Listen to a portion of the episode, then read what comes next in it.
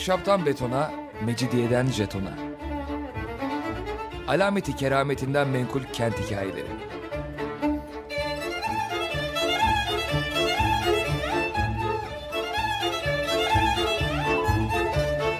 Hazırlayan ve sunan Pınar Erkan.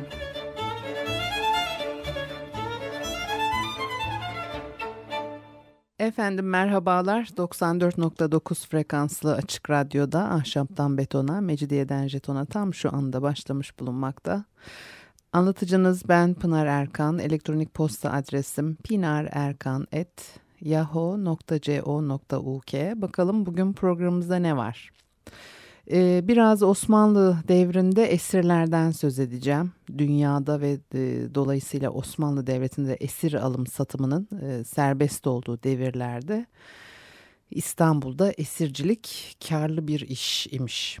Fütuhat devrinde o devirlerin adetince e, kılıçla girilen yerlerden çıkarılan genç kızlar ve erkekler Kafkasya'dan ayrıca Afrika ülkelerinden e, getirilen e, zenciler İstanbul'da Esir Hanı'nda e, satılıyorlar.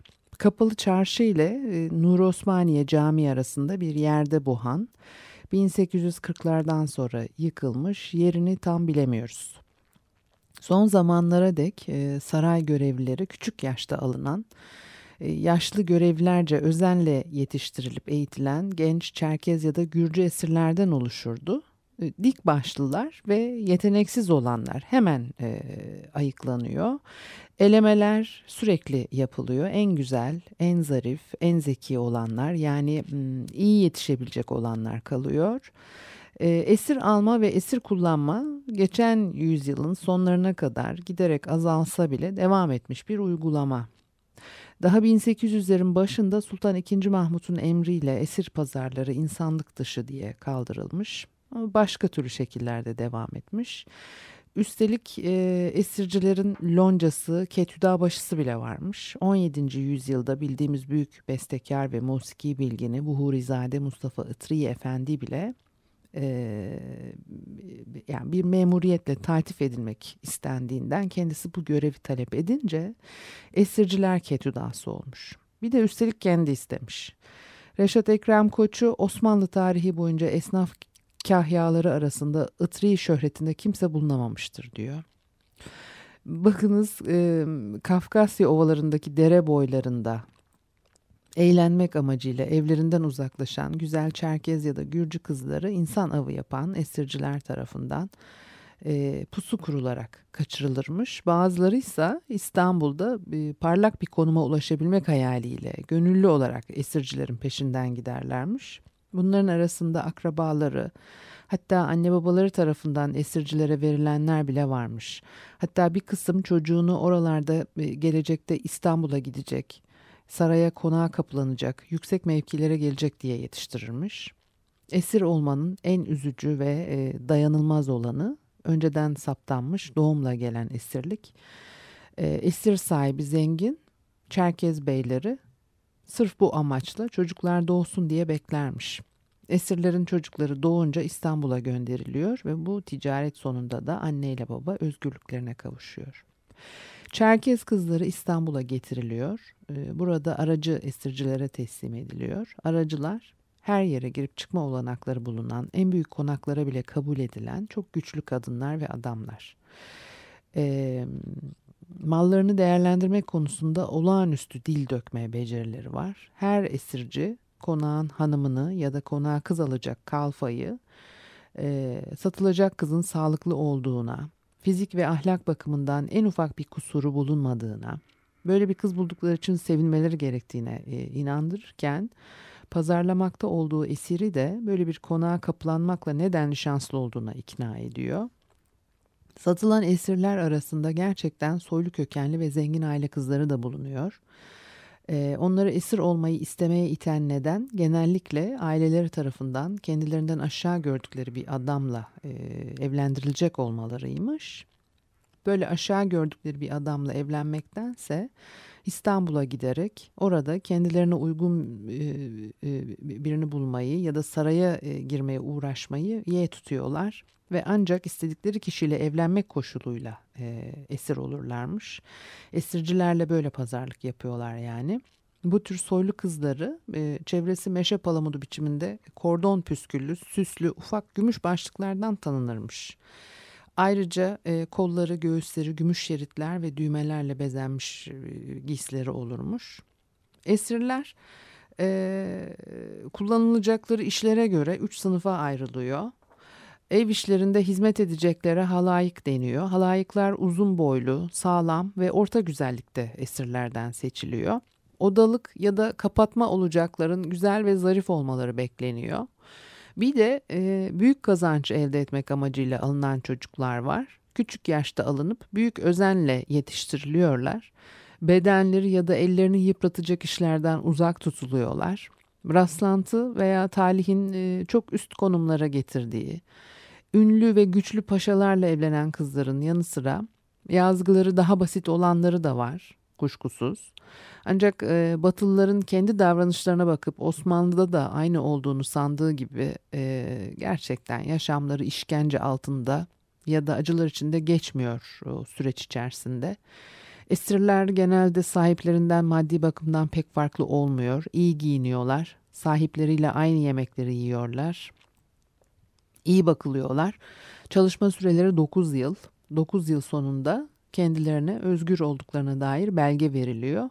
Ve bir esir e, sevmediği bir yere düşerse, durumundan hoşnut değilse e, kendisinin başkasına satılmasını isteyebiliyor. Bu dileği kabul edilmediği takdirde evden kaçıp esirci tüccara sığınabiliyor. E, tüccar durumu derhal kızın hanımına bildiriyor ama bir yandan da e, kızı yetiştireceği yeni bir ev e, aramaya e, yerleştirileceği yeni bir ev e, aramaya koyuluyor e, kaçan e, esir ayrıldığı yerden bir şey alamaz ya da çalamazmış.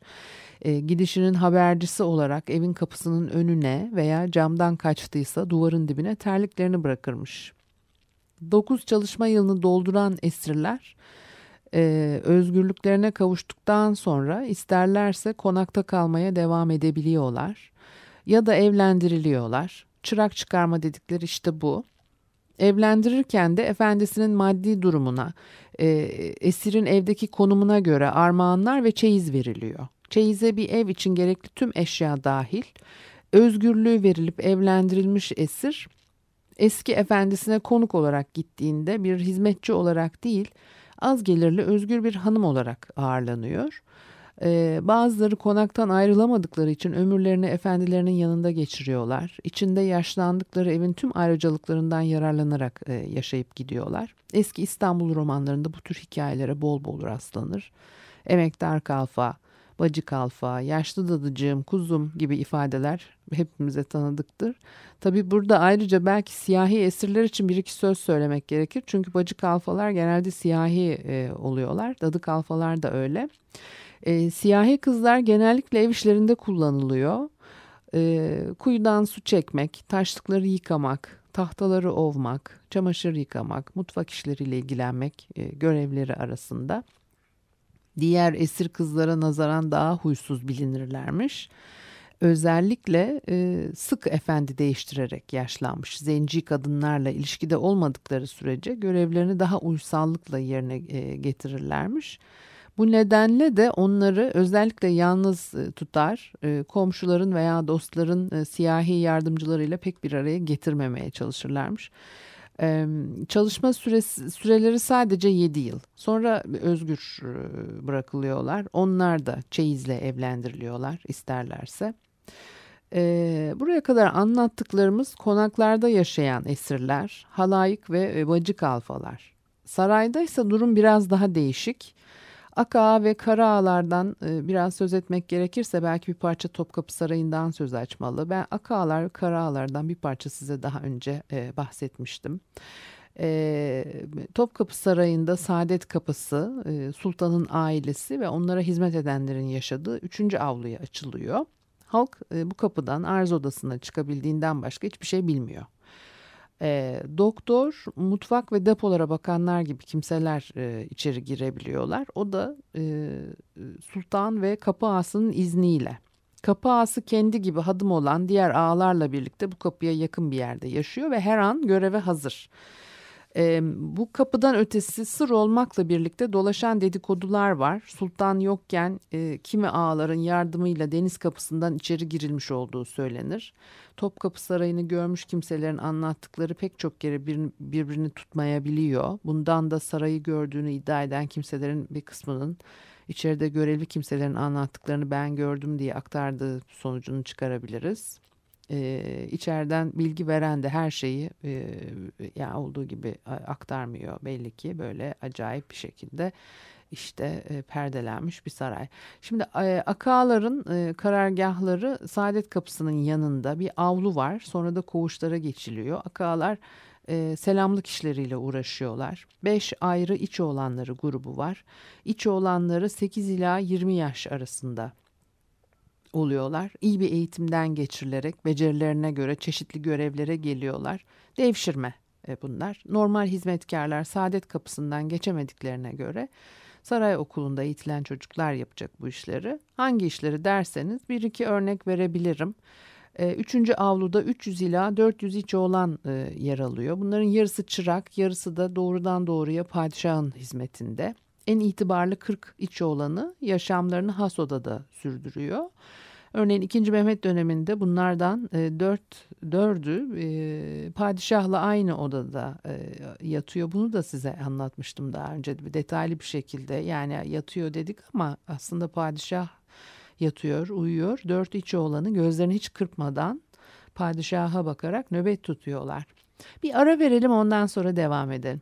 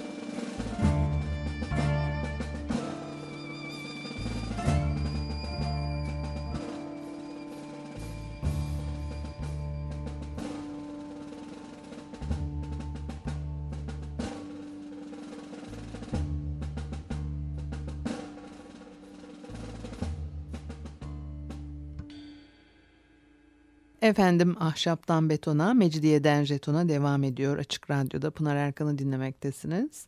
E, esirlerden e, söz ediyordum. Ondan sonra da işte tabii biraz aka ağları, kara ağları da geçtik. E, ve e, saraydaki e, görevleri, e, iç oğlanları e, üçüncü avluda 300 ila 400 içi olan yer alıyor ve e, bunlar farklı e, sayıda farklı görevlerle hizmet veriyorlar dedik.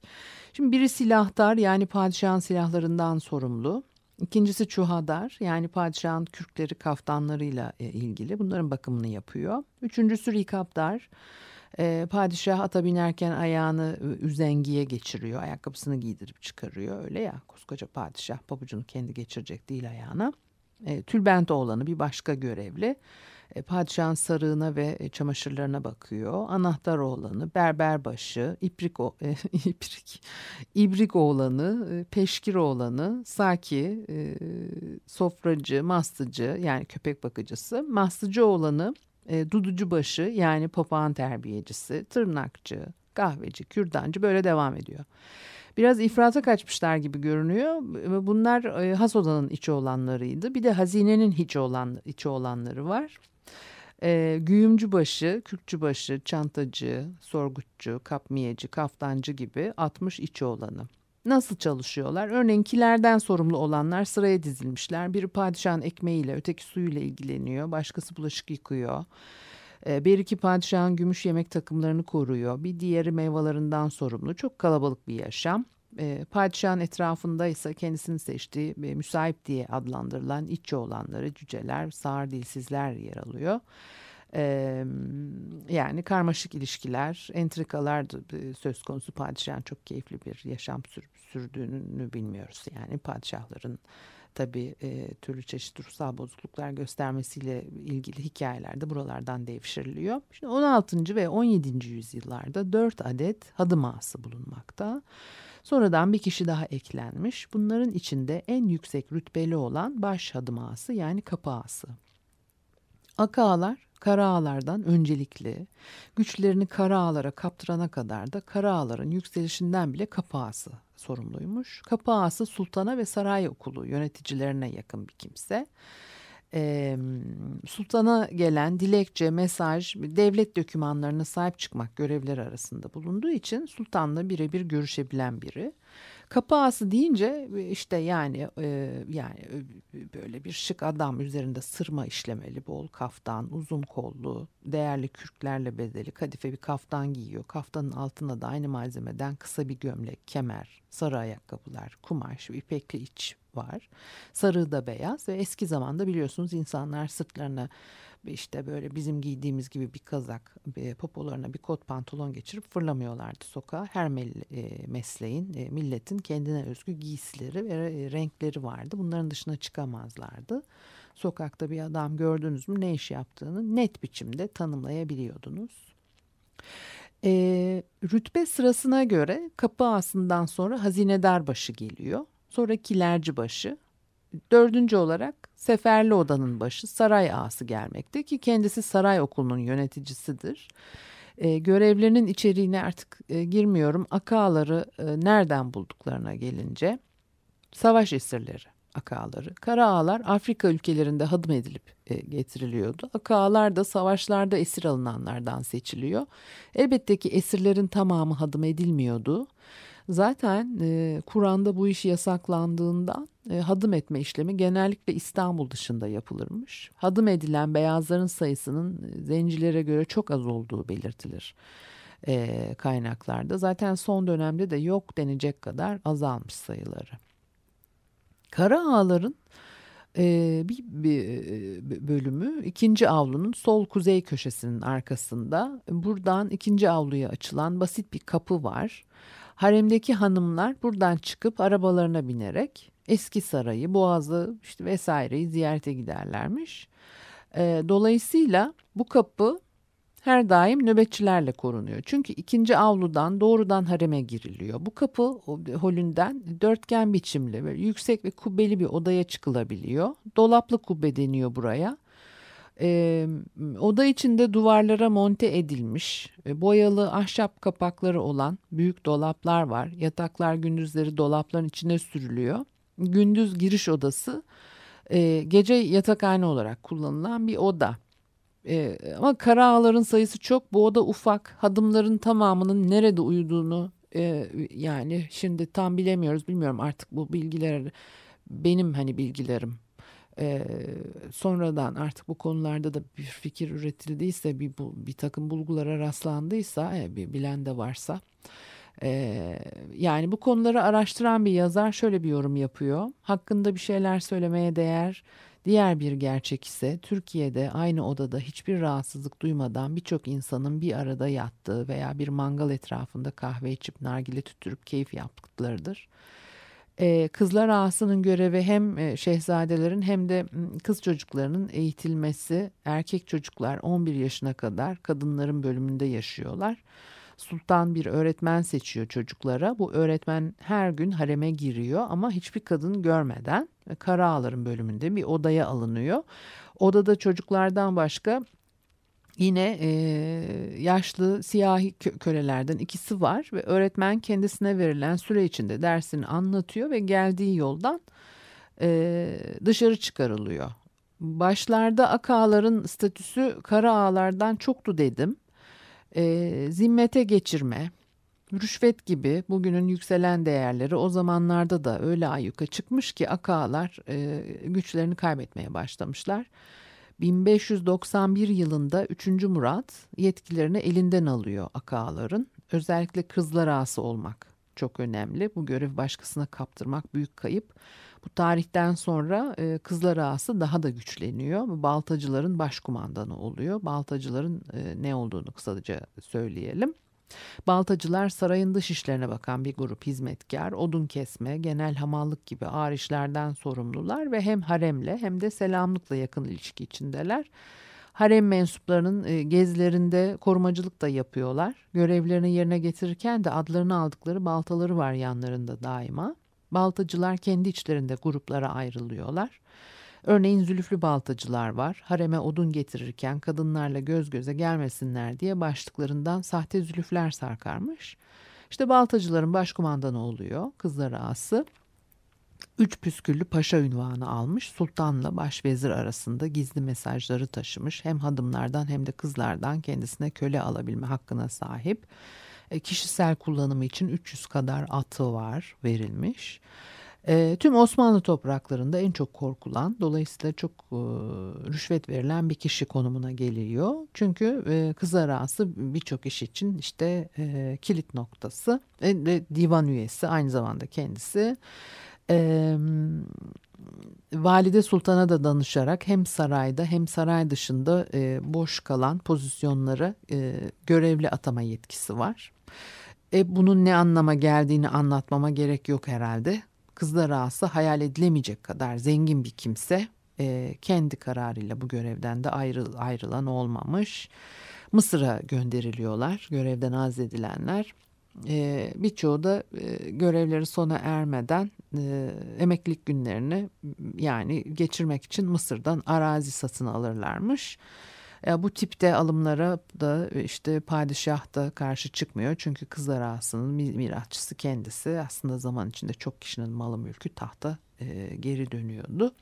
Kızlar ağası olanlar Osmanlı'nın çöküşünde büyük rol oynamışlardır. En yüksek dönemde haremde çalışan zenci hadım sayısı 600 ila 800 arasındaydı. Kanuni Sultan Süleyman döneminde haremin yapısında e, dikkat çekici bir büyüme gözlenir. Kanuni Sultan Süleyman'dan önce e, haremdeki hadımların tahmini sayıları 40 civarında. Sonra 600-800'e çıkmış düşünün yani. Evet şimdi bugünlük de programımız bu kadarmış. Elektronik posta adresim pinarerkan.yahoo.co.uk Haftaya görüşmek üzere. Hoşçakalınız.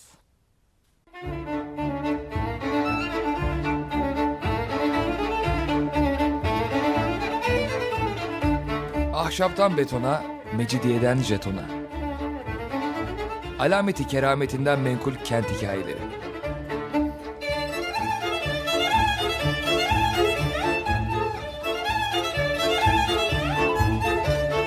Hazırlayan ve sunan Pınar Erkan.